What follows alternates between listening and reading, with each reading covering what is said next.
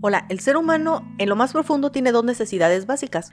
La primera es esta necesidad de vínculo, de afecto con las personas que te rodean y la segunda es la necesidad de ser auténtico. La mayoría de las personas en su infancia sacrificamos la necesidad de ser auténtico para obtener este vínculo con nuestra familia, lo que quiere decir que cuando éramos niños a veces no hacíamos algo que queríamos hacer para no molestar a nuestros padres. O si nuestros padres reaccionaban de cierta forma a cierto comportamiento nuestro, a veces mejor optábamos por hacer lo que ellos querían con tal de mantener seguro nuestra dosis de, de amor, nuestro lugar seguro, pero referente al amor que necesitamos para sobrevivir. Y esto es uno de los mayores problemas con los que se encuentra el ser humano, dejar de tener esta codependencia con los demás, crecer esta especie le llamaré como de madurez, de separarte de los demás para ser auténtico.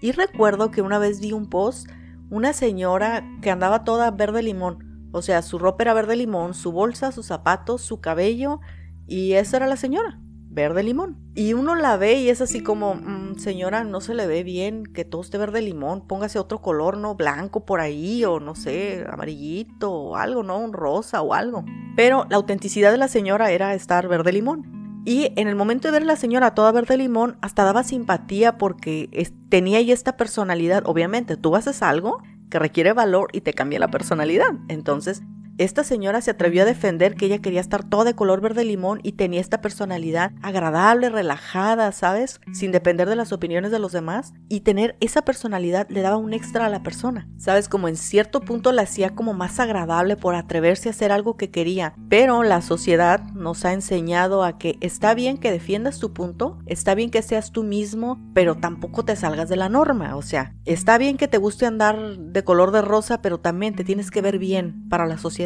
y eso de repente va estrangulando las cosas que queremos hacer. Y no estoy diciendo que todos queremos andar verde limón. Estoy diciendo que a veces no tenemos el valor ni siquiera para defender las pequeñas cosas que queremos para nosotros. Una opinión, un comportamiento, una forma de vestir. A veces sin querer vamos perdiendo la capacidad de decir no, no quiero, no me gusta, no opino lo mismo que tú, ¿Sabes? A veces hasta nos guardamos nuestra forma de pensar y obviamente también nos guardamos nuestra forma de actuar. A todos nos ha pasado, a mí también me ha pasado. Y es algo con lo que el ser humano tiene que aprender. Si quieres tener una vida sana, tienes que ser auténtico contigo. Nadie, ni tú ni yo, vamos a poder tener una vida completa si estamos esperando la aprobación de los demás porque déjame que te diga, la aprobación de los demás está en función a las cosas que esas personas vivieron. A veces necesitamos la aprobación de una persona que tiene el corazón herido y para obtener la aprobación de una persona que tiene el corazón herido es tremendo porque para empezar tiene un descontento con ella misma. Los psicólogos dicen que en el momento en el que te atrevas a ser auténtico contigo, vas a tener más autoconfianza para tu propia vida, más amor propio, vas a tener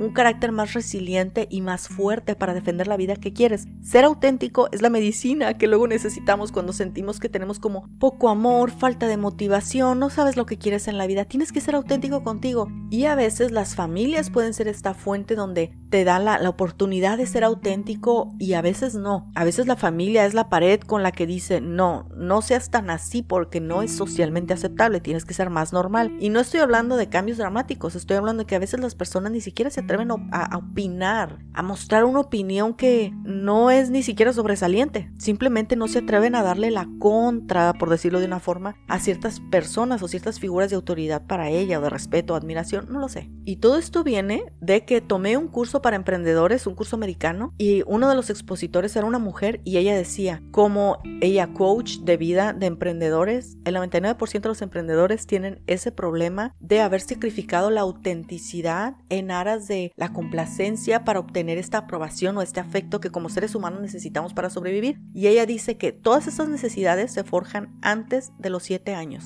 De los 7 años hacia abajo es cuando comienzas a tener estas, estas experiencias que van marcando las creencias con las cuales vas a construir el patrón de comportamiento que va a dictar toda tu vida. Y una de las principales llaves para esta libertad es ser auténtico, atreverte a ser auténtico. Sé que este no es un problema exclusivamente de los emprendedores porque incluso los estudios mencionan que prácticamente lo tiene toda la población, así que atrevernos a ser auténticos Quizá no lo podemos dar de un salto, pero por supuesto hay que comenzar poco a poco. Los cambios duraderos empiezan de a poco para que el sistema se te acostumbre, porque también biológicamente al ser humano no le gusta el cambio. Biológicamente los estudios científicos dicen que el ser humano tener que hacer un cambio en su vida es, es un dolor tremendo, obviamente emocionalmente hablando, así que todos los cambios van poco a poco. Así que por si necesitas el consejo, por si no, no importa, sé más auténtico o más auténtica contigo mismo, lo que quiere decir expresarte así como tú lo sientes en el fondo de tu corazón. Y una vez en una prédica escuché a un cantante que se llama Tale Roberto, es un cantante brasileño, y él dijo, la diferencia entre tú y la persona que tienes a un lado es que tú no conoces la vida de la persona de un lado, conoces la tuya, y porque conoces la tuya luego uno no se atreve a actuar. Pero lo mismo le pasa a la persona de un lado, la persona de un lado también conoce su vida y por lo mismo que conoce luego no se atreve a actuar. Así que hay que defender, tener más autenticidad con nosotros mismos para alcanzar la vida que soñamos, una vida más satisfactoria, lejos de la crítica, lejos de la amargura, cerca del perdón, cerca de la satisfacción. Nos vemos la próxima.